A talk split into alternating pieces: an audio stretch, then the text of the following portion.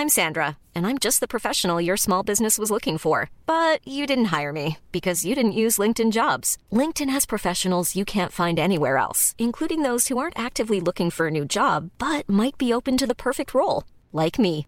In a given month, over 70% of LinkedIn users don't visit other leading job sites. So if you're not looking on LinkedIn, you'll miss out on great candidates like Sandra. Start hiring professionals like a professional. Post your free job on linkedin.com/people today. Burrow is a furniture company known for timeless design and thoughtful construction and free shipping, and that extends to their outdoor collection. Their outdoor furniture is built to withstand the elements, featuring rust-proof stainless steel hardware, weather-ready teak, and quick-dry foam cushions. For Memorial Day, get 15% off your Burrow purchase at burrow.com slash ACAST and up to 25% off outdoor. That's up to 25% off outdoor furniture at burrow.com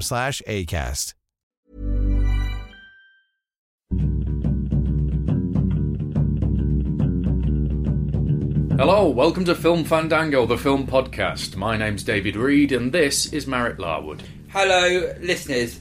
Welcome to October. Welcome to October. Um, how are you finding it so far? Uh, cold, it's noticeably colder. Yes, I've turned my heating on.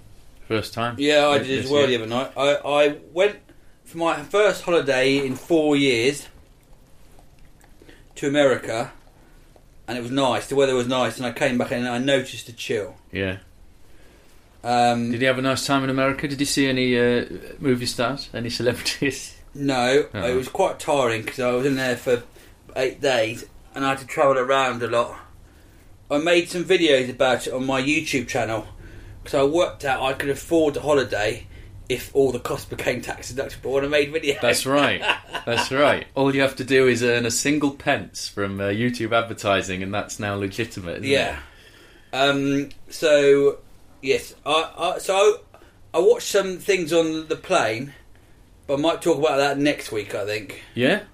Yeah, All right. we'll talk about that next week. 'cause If you're sure. Yeah. I mean, you've brought it up now. Well, because I've just been to the cinema, so I'll talk about that. This I'll talk about. Okay, fine. I'll talk about that. We can talk about fresh in my we can talk about playing films next next Yeah. time. Um, all right. So, what have you been to see? I went to see Swiss Army Man.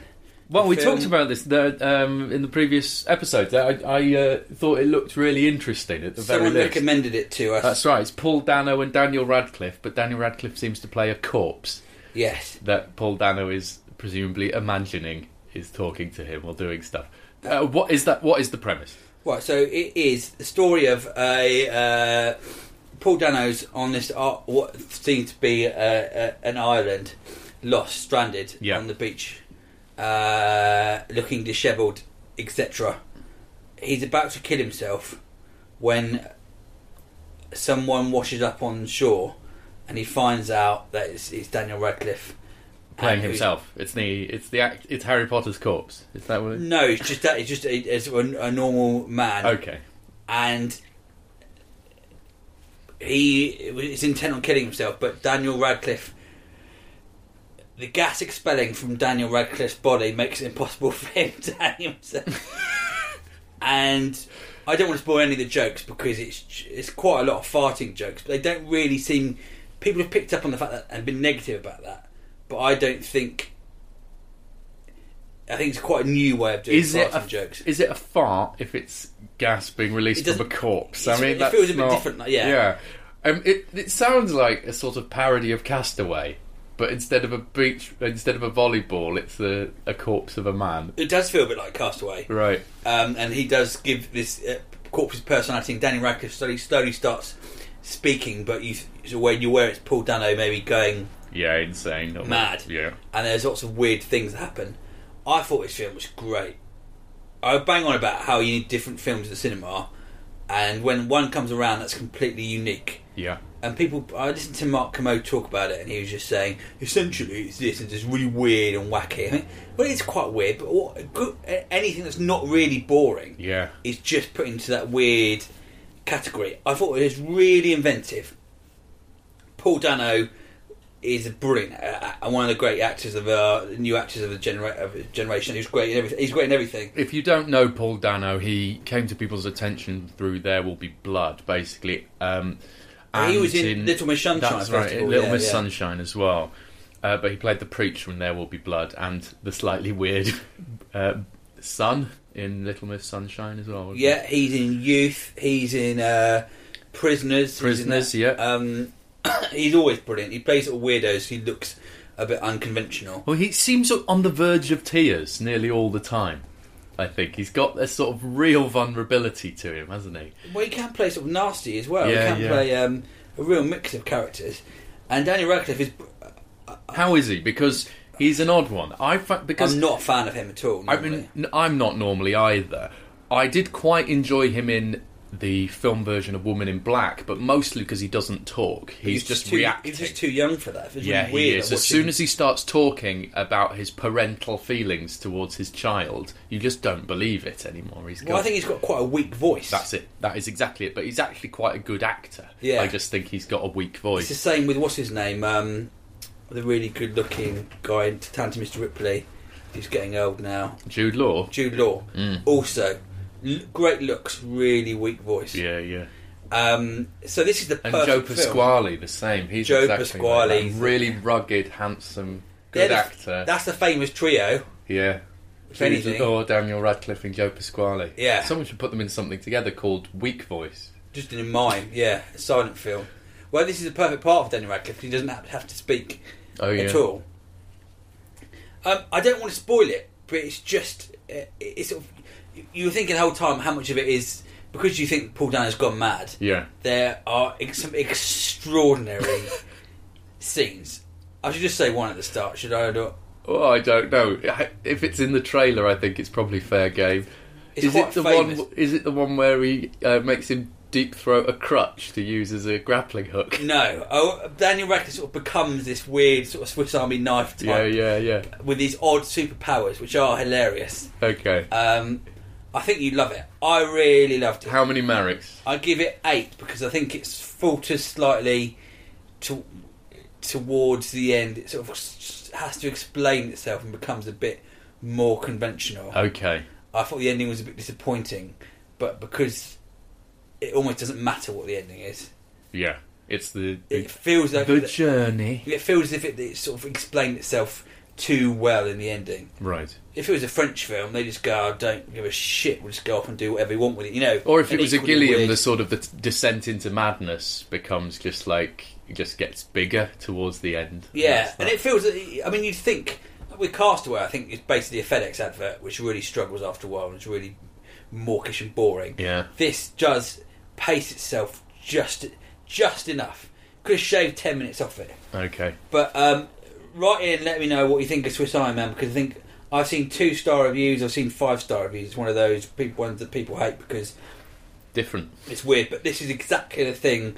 I was really pleased to see this in the cinema, but there were only three people in Yeah. in the cinema. I The- went see it. dark dark things like gruesome things or things that seem flippant with death seem to do they do put people's backs up sometimes and people go oh that's that's inappropriate or whatever i remember with terry gilliam's tideland that i thought was actually quite good Yeah. um, and it's about a child's innocence at death but she spends most of the film with the corpse of jeff bridges um, in a similar way you know but it's never gruesome in that Well, this isn't way. gruesome either. yeah It's just it's more ridiculous. I was worried it's going to be sort of rotting jokes and quite sort of. Yeah, uh, yeah. There's no real sort of uh, or jokes about the body sort of uh, rotting away.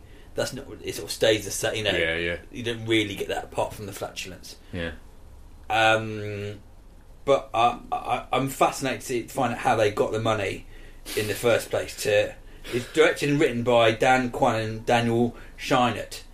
Um, What have they done before? I'm just looking them up now. As usual, the preparation before talking is minimal.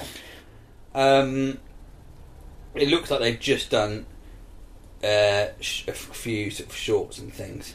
okay. Well, I suppose if you can get Paul Dano or Daniel Radcliffe interested, you get your money, don't you? Yeah, they've done about five or six shorts and just a, a, a TV series here and there. So Okay. Well, it sounds like it's one worth checking out if you're a bit bored by uh, Common or Garden definitely fodder. go and see it. Yeah. Definitely go and see it because I think it's always good There's nothing worse than coming out of the cinema and having no response to something and feeling as if, oh, I've just, uh, I, I've just seen something that I've completely forgotten as soon as I've walked down the steps of the cinema. Yeah. You'll, you'll have some reaction to this, which is what cinema's about, isn't it? It's all about that. I think it's time for this.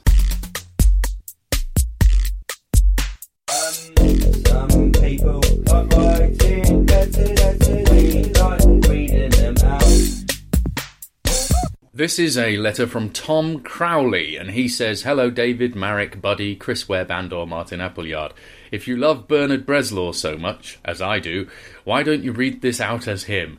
How would you do Bernard Oh, Bresslaw? I don't think you could do him justice, can you? I've, ne- I've never He thought did the voice it. of the Giddy Game Show. Do you remember that? No, what the hell's the Giddy the Game weird Show? Weird cartoon series on ITV, probably 1984. Okay. Let me know if you remember it. okay. Um, I'm not going to attempt this, Tom. Uh, I'm writing, writing to recommend Kubo and the Two Strings, which is in cinemas at the moment. We've talked about it last week. It's another Laika offering, the studio that produced Coraline and the surprisingly excellent Paranorman, amongst others, and notably features the largest stop motion model of all time, a giant skeleton that in real life reached 16 feet in height. Whoa. Do you recall that skeleton? Yes. Actual 16 foot puppet, no? Couldn't tell in the film. I thought No. it was 14.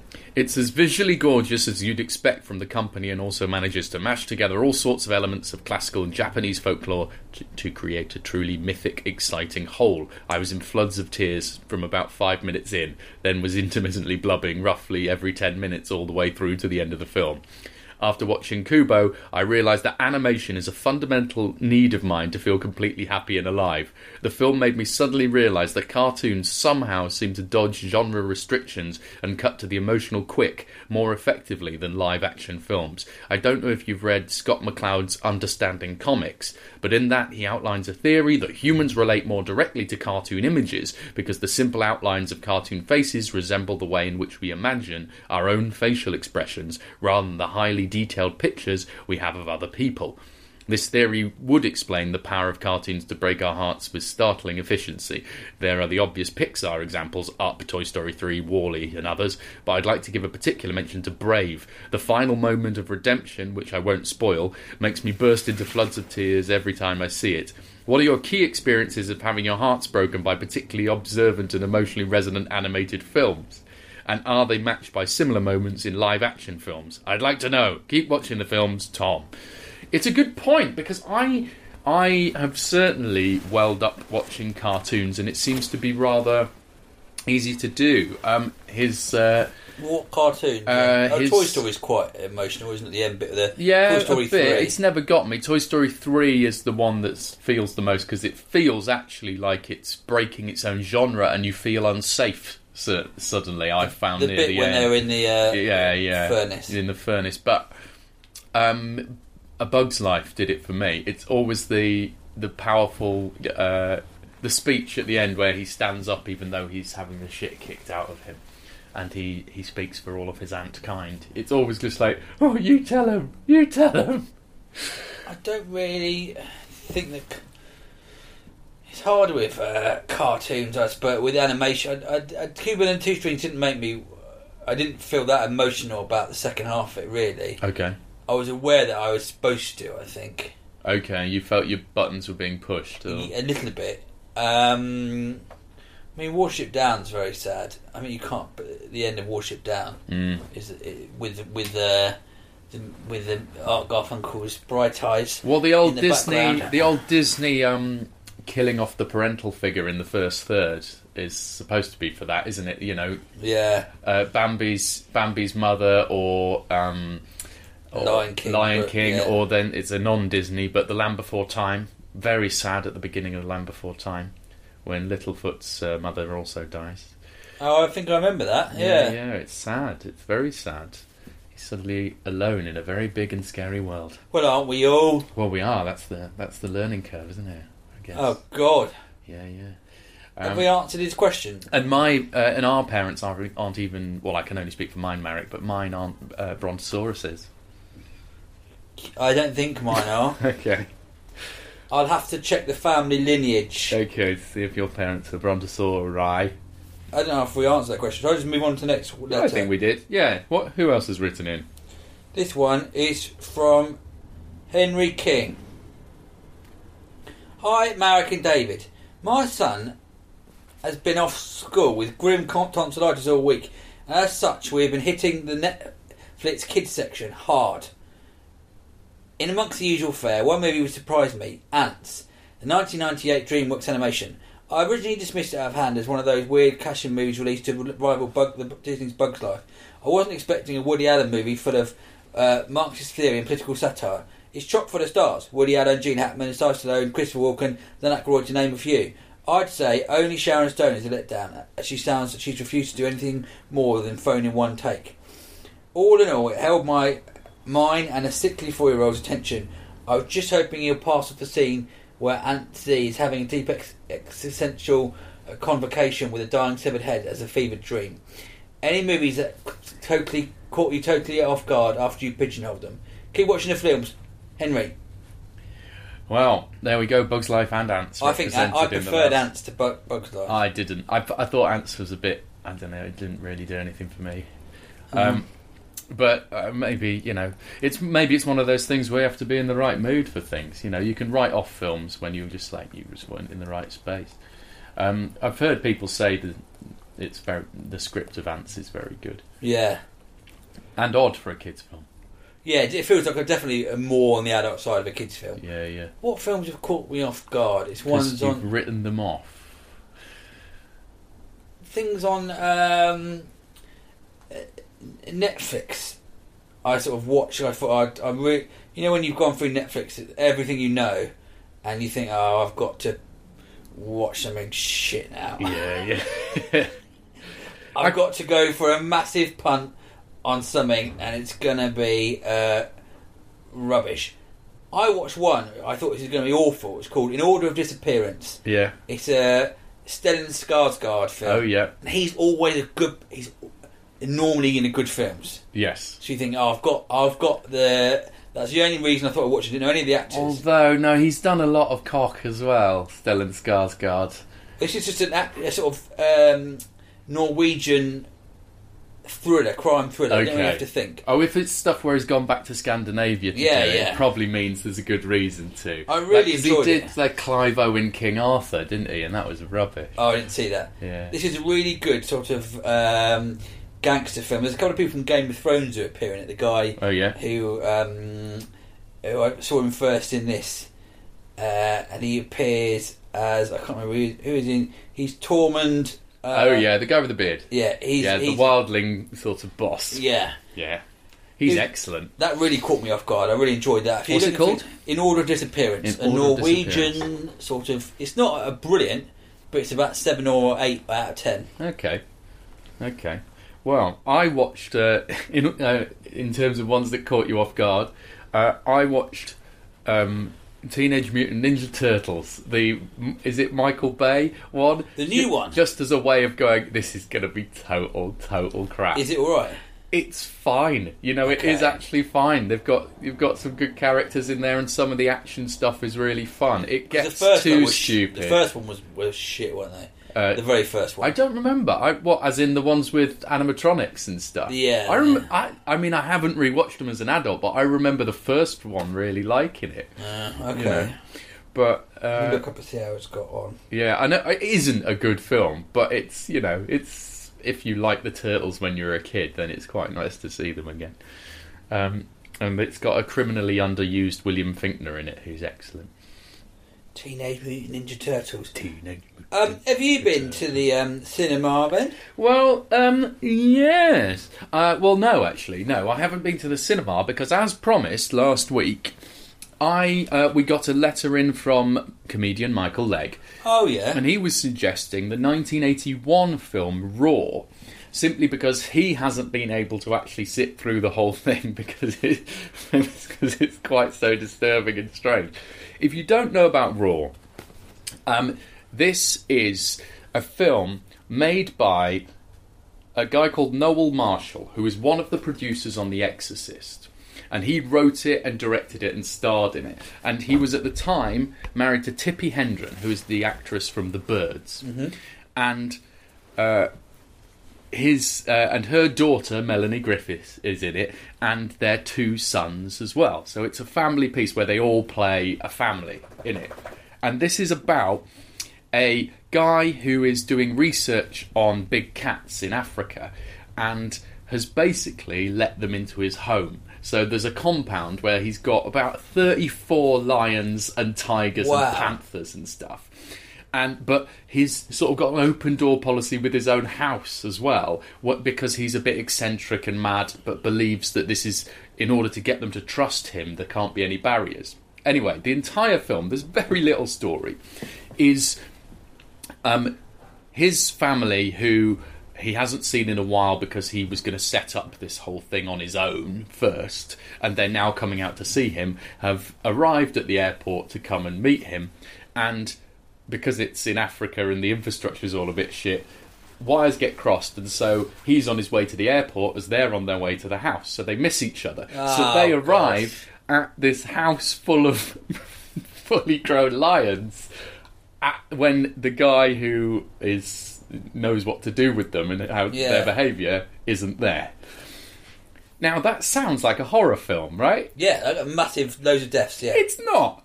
This is not a horror film. This is a sort of uh, heartwarming family movie um, about sort of a funny, sort of slapsticky consequences. Oh, That's what it. The script is. okay.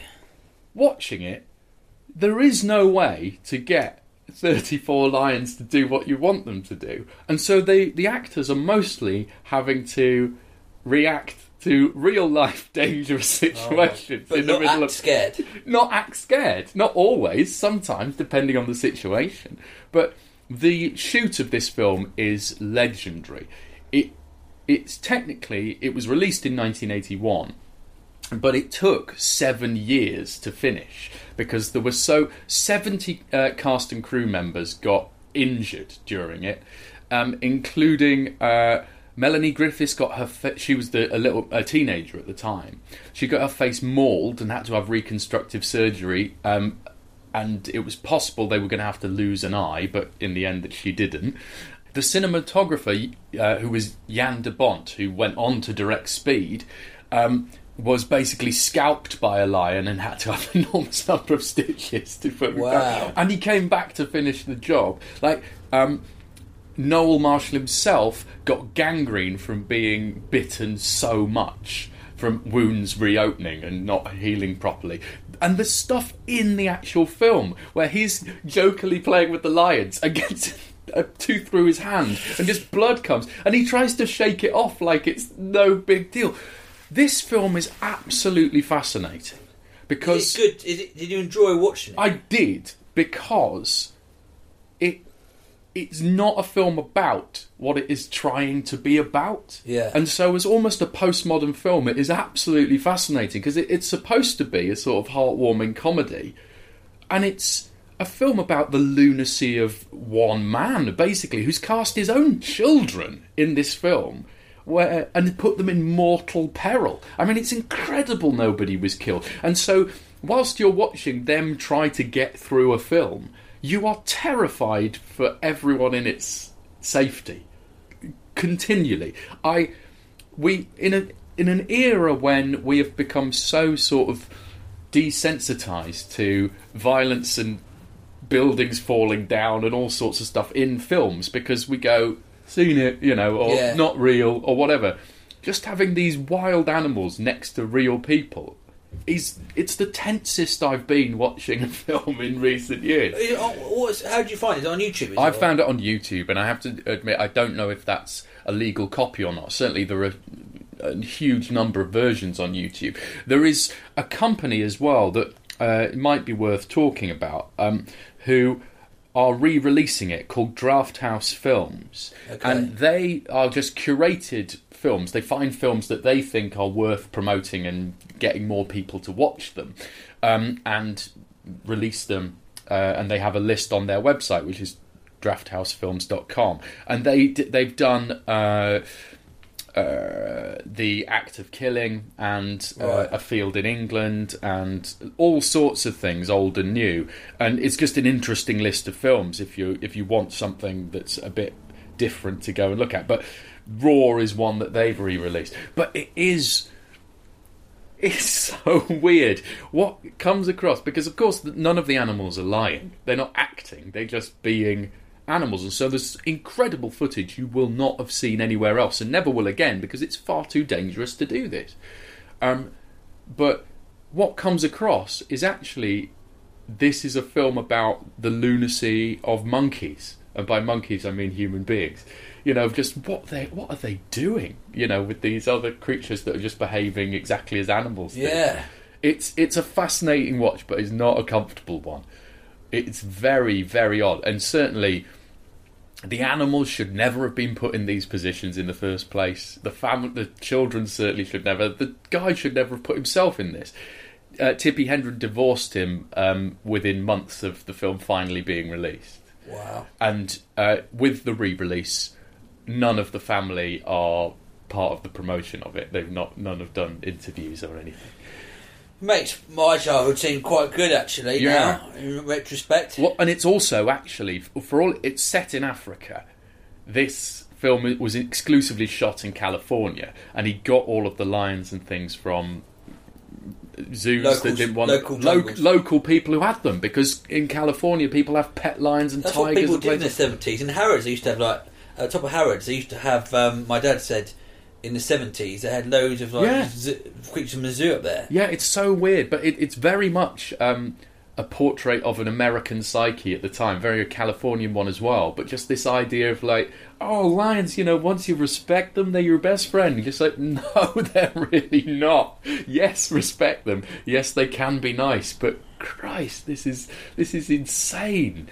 Um, The moral of the story is a lion can never be your friend or lover. or lover. I mean, th- even if you, no matter how fluffy a thing, it doesn't mean it's your friend. You know, and and we should take note on that. Yeah. But, but it's fascinating. I mean, the there's a documentary as well as a book I think about the making of this film as well because partway into filming there was a flood and they lost the entire house and a lot of the animals.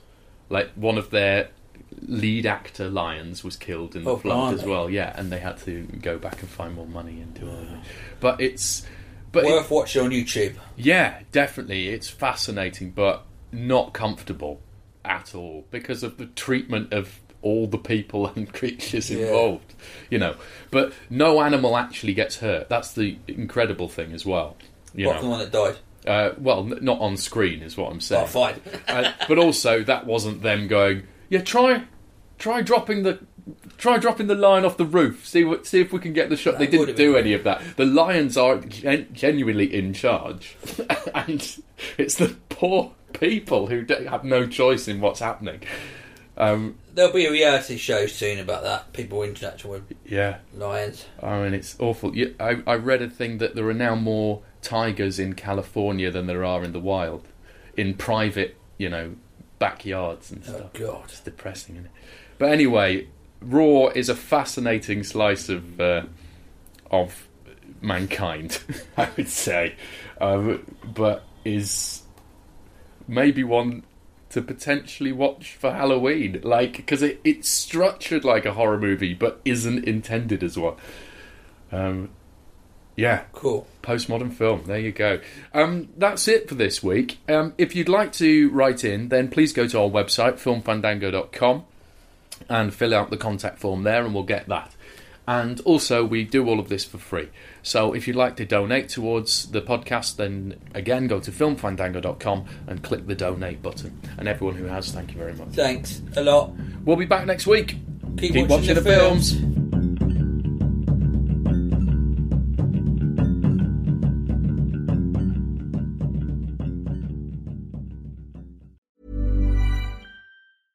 A lot can happen in the next three years. Like a chatbot may be your new best friend. But what won't change? Needing health insurance. United Healthcare Tri Term Medical Plans are available for these changing times. Underwritten by Golden Rule Insurance Company, they offer budget friendly, flexible coverage for people who are in between jobs or missed open enrollment. The plans last nearly three years in some states, with access to a nationwide network of doctors and hospitals. So, for whatever tomorrow brings, United Healthcare Tri Term Medical Plans may be for you. Learn more at uh1.com. Hi, I'm Daniel, founder of Pretty Litter. Did you know cats tend to hide symptoms of sickness and pain? I learned this the hard way after losing my cat, Gingy. So I created Pretty Litter, a health monitoring litter that helps detect early signs of illness by changing colors, saving you money and potentially your cat's life. Pretty Litter is veterinarian developed, and it's the easiest way to keep tabs on your fur baby's health right at home. Go to prettylitter.com and use code ACAST for 20% off your first order and a free cat toy. Terms and conditions apply. See site for details. Hey, it's Paige DeSorbo from Giggly Squad. High quality fashion without the price tag? Say hello to Quince. I'm snagging high end essentials like cozy cashmere sweaters, sleek leather jackets, fine jewelry, and so much more. With Quince being 50 to 80% less than similar brands. And they partner with factories that prioritize safe, ethical, and responsible manufacturing. I love that. Luxury quality within reach. Go to quince.com slash style to get free shipping and 365 day returns on your next order. Quince.com slash style.